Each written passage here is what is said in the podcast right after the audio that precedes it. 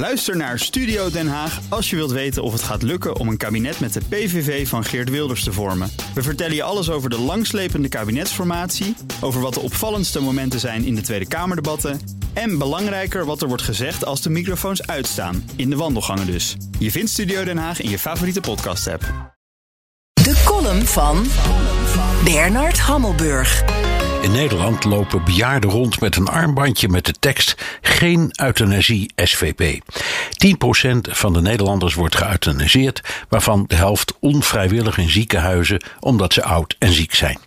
Met deze waanzin haalde de toenmalige Amerikaanse presidentskandidaat Rick Santorum in 2012 zo'n beetje alle media, tot woede van de Nederlandse regering. Toch wordt hij vanwege de Nederlandse corona-aanpak weer veel geciteerd. Santorum, die fel campagne voerde tegen euthanasie, gebruikte voor zijn krankzinnige redenering foute rapporten en dubieuze bronnen.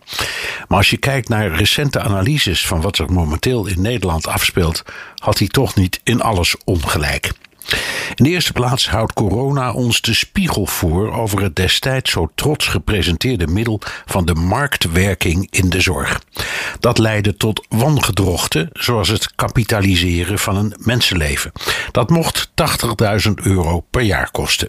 Je krijgt dus berekeningen over de kosten van behandelingen van bejaarden. En voor tachtigers met een stevig kwaaltje krijgt die rare Santorum wel een beetje gelijk. Pilletje wordt erg duur, IC is zinloos. Dus op naar de hospice. Budgetteren leidt tot bezuinigen en in de zorg is dat grootschalig gebeurd. De Volkskrant fileerde het probleem van het tekort op de arbeidsmarkt. Zolang er geen bijzondere omstandigheden zijn, is er qua materieel en personeel eigenlijk niet zoveel aan de hand. Maar het systeem is duidelijk niet bestand tegen een ernstige crisis. Het voornemen om de capaciteit te vergroten, zoals vorig jaar toegezegd, was onhaalbare symboolpolitiek. Doekle Terpstra, de aftredende voorzitter van de commissie Welzijn en Zorg, verwijt instellingen dat ze personeel bij elkaar wegkapen door twee salarisstapjes meer te bieden. Instellingen, zegt Terpstra, kijken alleen naar hun eigen capaciteit. Niemand denkt aan elkaars problemen. Ziekenhuizen moeten hun productie halen. Dat is inherent aan ons stelsel van marktwerking. Gelukkig komt er voor de bejaarden een boosterprik. Nog deze maand, zei Hugo de Jonge. Ook dat blijkt een illusie.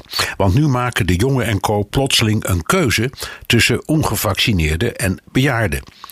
Die ongevaccineerden willen doorgaans niet en die bejaarden staan te springen. Maar ja, het systeem, weet je wel. Rick Santorum lacht in zijn vuistje. Ook Hugo Reitsma vind je in de BNR-app. Superhandig die BNR-app. Je kunt alle programma's live luisteren, breaking nieuwsmeldingen. Je blijft op de hoogte van het laatste zakelijke nieuws. En je vindt er alle BNR-podcasts, waaronder natuurlijk de belangrijkste, Boeken zijn in de wijk. Download nu de gratis BNR-app en blijf scherp.